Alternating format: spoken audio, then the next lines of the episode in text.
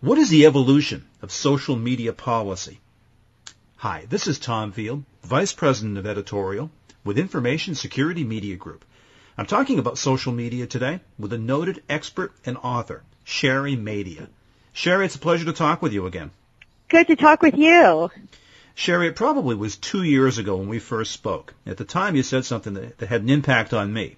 And you said that social media have one of three impressions on organizations. Either they're embracing it, they're ignoring it, or they're immobilized by it. What's the situation today, two years later?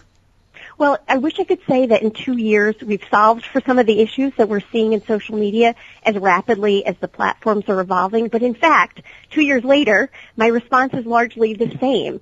So companies continue to embrace social media, only now these companies are in a constant quest for calculated return and monetization of elements such as likes and followers. So this is an ongoing area of consternation for those organizations who are actively involved. And then some companies either continue to ignore or gave social media a try without necessarily knowing how to navigate through these complex channels, deemed it a failure, and now ignore it. And then we have those companies who remain immobilized by social media, but we're looking at a different kind of immobilization. That is what we're seeing in many organizations today is that their social media channels have become rote and routine. So the intern or the social media coordinator is just pressing the button and pressing the button, but they've forgotten that this is about monitoring and dialoguing and engagement. So for many, the exercise itself has become stagnant. Now, just to level set, Sherry, when we talk about social media, are we basically talking about Facebook, LinkedIn, and Twitter? Uh, no, not not in any way. We're ta- you know those are the most popular. Those are the ones that you hear about all the time. Those are the ones that are most highly integrated in the mainstream. But there are lots of you know as we saw two years ago, as we saw five years ago, the the new platforms continue to evolve and continue to evolve.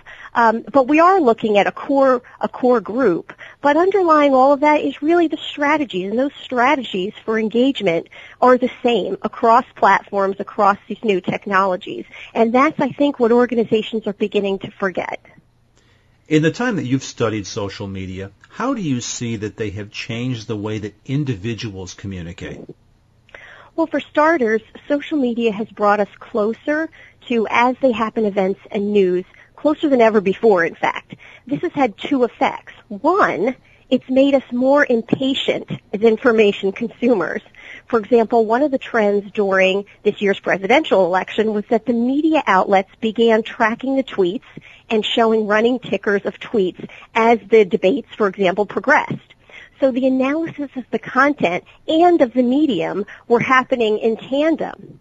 But a second effect has been message dilution. One of the best examples of this I can cite is how I learned that bin Laden had been killed. I learned this from my 14 year old who follows Kim Kardashian. And apparently Kim Kardashian had tweeted about it. Now the point here is that we're seeing greater possibility for tunnel vision, misinformation, and content without a proper context. And it's really up to the consumer to take the extra step to investigate and to parse out fact from fiction, which leads to the question, how many people are actually going to take that extra step? In other words, it's a matter of filtering, and there is no filter really. For sure. Now let's talk about organizations. How has social media changed the way that organizations communicate with each other and with individuals? Sure. Well, on the marketing side, it's a great time to be a company with something of value to sell. From apps to Pinterest to Facebook's timeline, the opportunities really are endless to showcase products and services to both loyal customers as well as a new pipeline of prospective customers but the premise remains that companies must offer something of value. A coupon, a Twitter exclusive, a secret sale on Facebook, a special blog. These are the kinds of things that are really going to engage consumers. On the human resources side of an organization, things have perhaps become more complex because while companies have grown accustomed to investigating a job candidate's online presence, we're seeing a good deal of pushback in terms of employees then crying foul and pointing to potential cases of discrimination. So for example, an applicant might be shown with a drink in hand or with young children, and this can be viewed as evidence of discriminatory practice. So a lot, lot going on in, in the, the world of human resources for sure. Now you talked about the impact of social media in the news, and I wanted to ask you about the impact on a couple of recent events, one being Superstorm Sandy and the other being the 2012 election. Where have you seen social media really carve out a role in these events? Sure. Well, with Superstorm Sandy, we saw uh, two sides of social media. We saw the upside, where Governor Christie of New Jersey was able to tweet out updates to residents and to the world, and where service organizations were able to tweet updates and hear from victims in areas hard hit by the storm. And that's the good news. But it also had a downside where we saw the media and the public being duped by uh, users in the form of phony images of storm damage. So we saw things such as waves crashing on the Statue of Liberty, the New York Stock Exchange flooded out, and sharks swimming in the streets of New Jersey, and all of which were proven to be false. And the concern here is that the user-generated content calls into question the level of credence that we're willing to give to these channels. And even a handful of falsehoods can destroy the utility of these channels in crisis situations.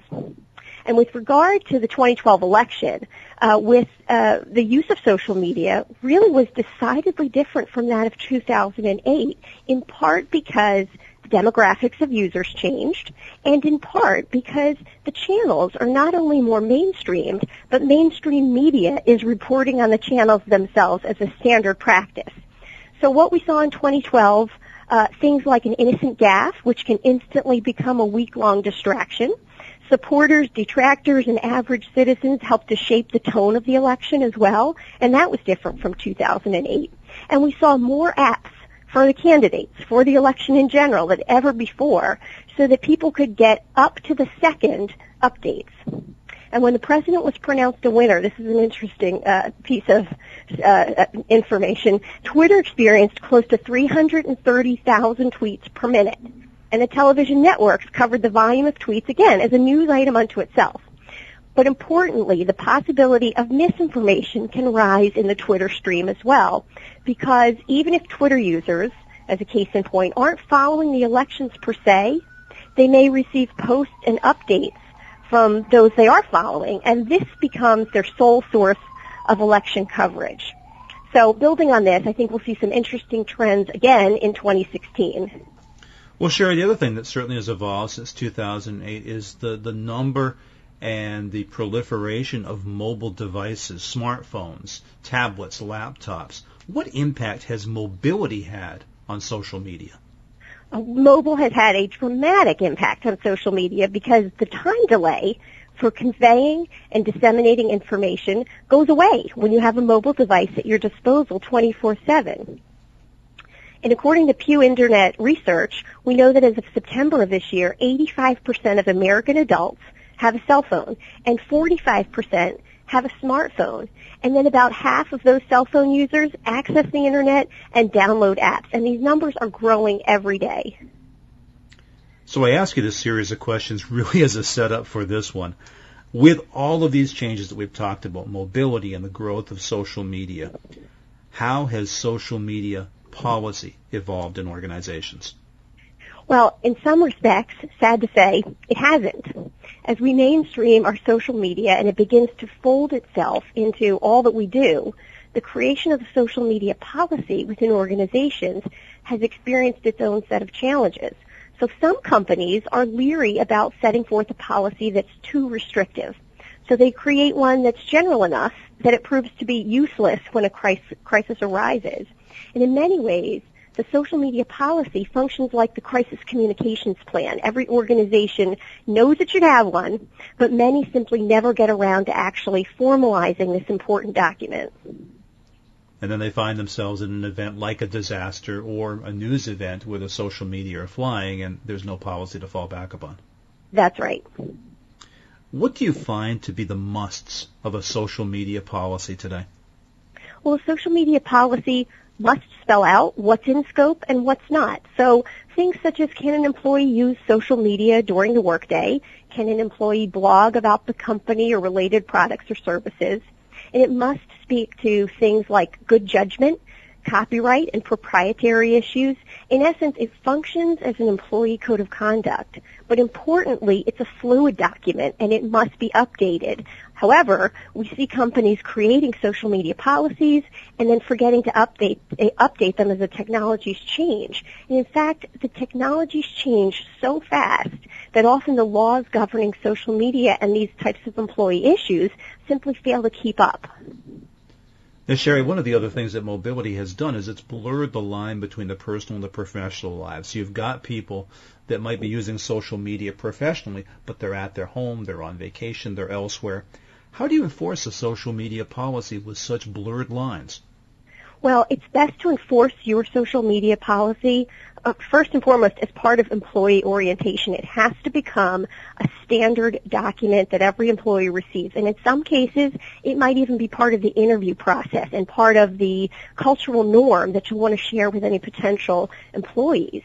But in addition, it makes sense to hold a face-to-face meeting and walk through the policy and answer employee questions and get a pulse check from employees as opposed to simply posting the policy to an internet site and hoping that employees will somehow review. And it's best to share the policy before a crisis strikes and to really set forth a plan of action for when a social media crisis hits. You talked about HR issues before, and, and I'm thinking from the perspective of someone that's career minded, for someone that's looking to build and protect their own personal brands, what have become the key social media do's and don'ts? Well, what still holds true is that value is the rule. If you don't have substantive content or something of value to offer, you simply won't get far. And next is frequency. Posting five to six times per week on your channel of choice is a minimum in order to showcase consistency and credibility. And then variety of content is important too. So for example, you may want to post one type of content on your LinkedIn company page and a different set entirely on Twitter or on Facebook. Responsiveness is also key. So if you're opening your social media channel for business, you have to be prepared to staff it properly for timely response. If you ignore your company's, your customers via social media channels, this can be and often is a brand killer.